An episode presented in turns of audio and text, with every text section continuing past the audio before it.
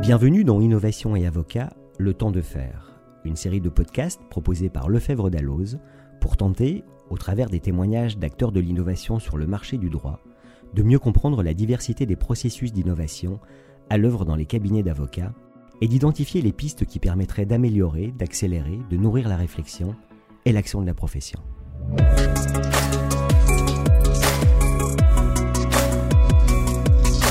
Les avocats proposent des prestations de services du droit dans un cadre réglementé qui pour partie les protège et doit garantir aux justiciables confidentialité et qualité de prestation. Cependant, le justiciable, entreprise comprise, devient consommateur et attend plus de conseils et d'innovation. Pour mesurer ce besoin d'innovation et les mutations du marché du droit, nous accueillons Marie Bernard, fondateur de Bleu de Prusse et ancien CEO de Nextlaw Labs, vice-président d'Openlaw, le droit ouvert. Marie Bernard, bonjour. Merci d'avoir répondu à notre invitation. Merci Laurent, ravi d'être ici. Marie, est-ce que je peux vous demander de vous présenter brièvement, s'il vous plaît? Absolument. En quelques mots, je suis actuellement la directrice de Bleu de Prusse, qui est une agence qui aide les collectivités territoriales et puis également les professions du chiffre et du droit dans leur transformation numérique. Et je viens de terminer un parcours d'une quinzaine d'années dans des cabinets d'avocats français et internationaux de, grande envergure.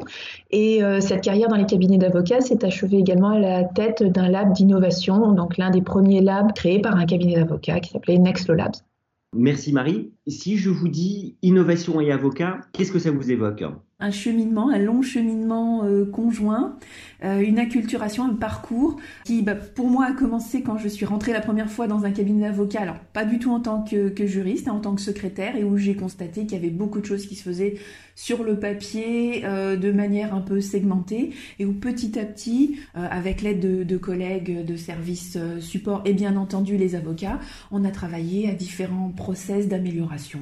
voilà, sur l'ensemble du cycle de vie de ce que produisait les avocats. Et c'était, j'ai ressenti en fait à ma modeste mesure et voilà, en, en suivant ce chemin d'accompagnement, cette courbe, cette évolution qui a été soutenue par l'ensemble des technologies jusqu'à une accélération très récente et le fait que beaucoup de personnes étaient arrivées à ce constat qu'il fallait utiliser des outils de manière beaucoup plus intense et réfléchie pour moderniser ce, cycle de vie de la production de l'avocat et le développement des legal tech, le fait qu'on essaye euh, d'incuber des solutions, enfin un certain nombre de choses qui ont donné une dimension vraiment industrielle à cette euh, transformation, à cette innovation qui au départ a été un peu intuitive et artisanale. Vous avez été responsable euh, d'une initiative très innovante en son temps, fait référence à, Nextlaw Lab. Quels enseignements en avez-vous tiré ça a été une initiative, et c'est toujours d'ailleurs, euh, et une, opportunité en ce qui me concerne absolument fantastique, à l'échelle d'un cabinet aussi, euh, aussi gigantesque et ambitieux que Dentons, de se donner les moyens de chercher, et dans certains cas de trouver aussi, mais le principe d'incubation c'est qu'on on cherche et on trouve pas forcément à tous les coups, mais en tout cas de se donner les moyens dans une structure séparée connexe à, à, la structure propre du cabinet d'avocats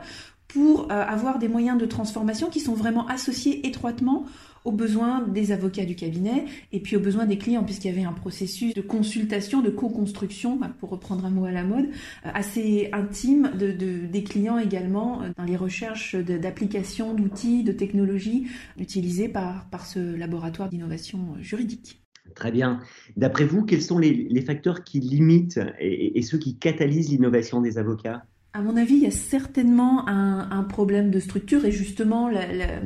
le fait d'avoir créé Next Labs, par exemple, était un moyen de rechercher quelle structure pouvait être porteuse, pouvait être suffisamment collé au cabinet d'avocat, mais en même temps avec une forme d'autonomie pour échapper à certaines dynamiques qu'on connaît bien dans les, dans les cabinets. Hein. Le fait que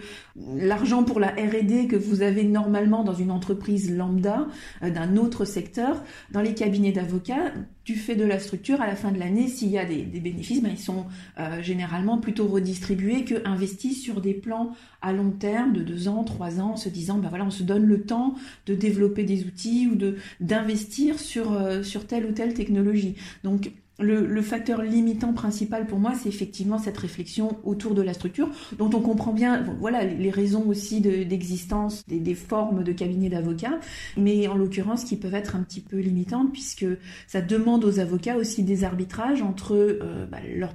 revenus, pour parler clairement, et puis le fait d'investir sur du long terme, sur la modernisation, la transformation du, du cabinet. Le fait aussi que, et ça c'est inhérent à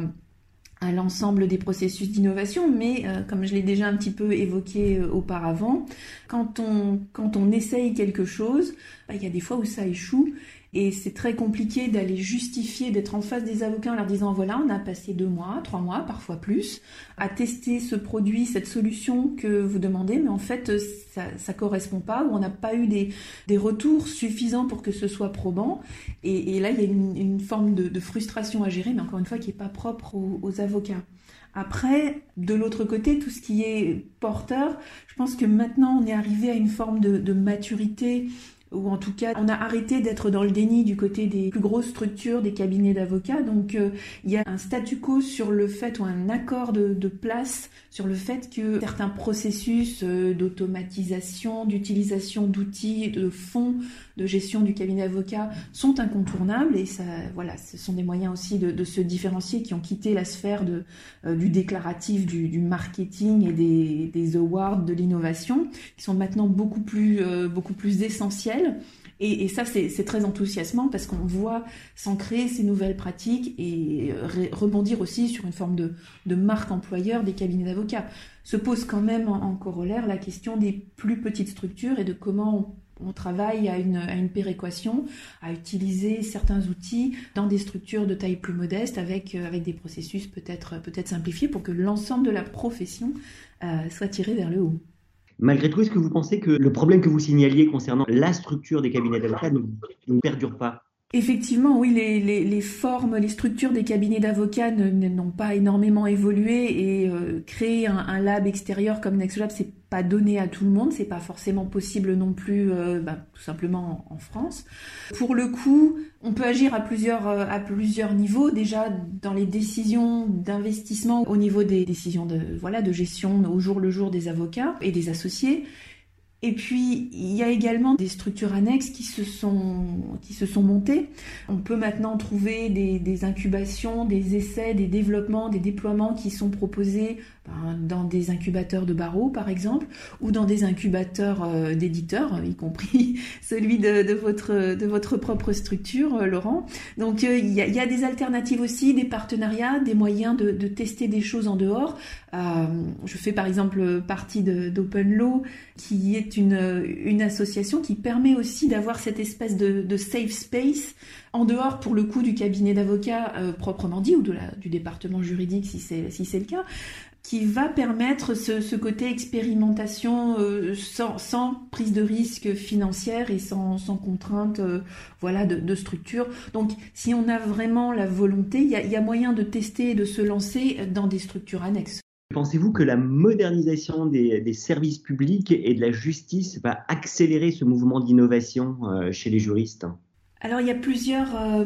il y a plusieurs niveaux de, réponse. Effectivement, il y a euh, un processus de, de modernisation qui est vraiment à, saluer et des efforts entrepris par, ben, par les instances régaliennes, que ce soit le ministère, la DILA qui depuis longtemps voilà, travaille, revoit, affine leurs offres. Penser à, la procédure pénale numérique, bon, la nouvelle version de Légifrance qui fait partie de, ce processus d'évolution d'amélioration permanente, etc. Ça, c'est ça, c'est directement pour ce qui concerne le, cœur de métier de, au niveau du, droit. Le service public en général, il est effectivement dans, des dynamiques euh, assez profondes de, modernisation, qui sont d'ailleurs portées par le plan de relance, puisque le plan de relance alloue un certain nombre de, millions, voire de milliards pour, d'une part, la transformation des processus internes des relations avec l'administration. Donc nécessairement les avocats étant en interface avec un certain nombre de procédures administratives, je pense au droit des sols, par exemple la dématérialisation du droit des sols, la loi Elan va nécessairement modifier les comportements, les interactions entre les parties prenantes. Donc l'avocat étant un tiers sur certains de ces aspects va pouvoir aussi bénéficier de ces aspects de dématérialisation. Un effort de disparition d'un certain nombre de formulaires CERFA, de procédures qui peuvent sur d'autres segments du droit également impacter. Donc il va y avoir euh, aussi une incitation à gérer des process, des procédures et en partant de là une information, une médiation par rapport à des clients qui ne seront pas forcément familiers de ces nouveaux processus, ça, risque d'impacter, mais j'espère et je pense euh, assez positivement, le rôle de l'avocat qui va pouvoir s'embarquer comme, euh, oui, d'autant plus, tiers de confiance et, porter, inclure ses propres process numériques dans une interface, euh, j'espère, assez vertueuse avec le service public.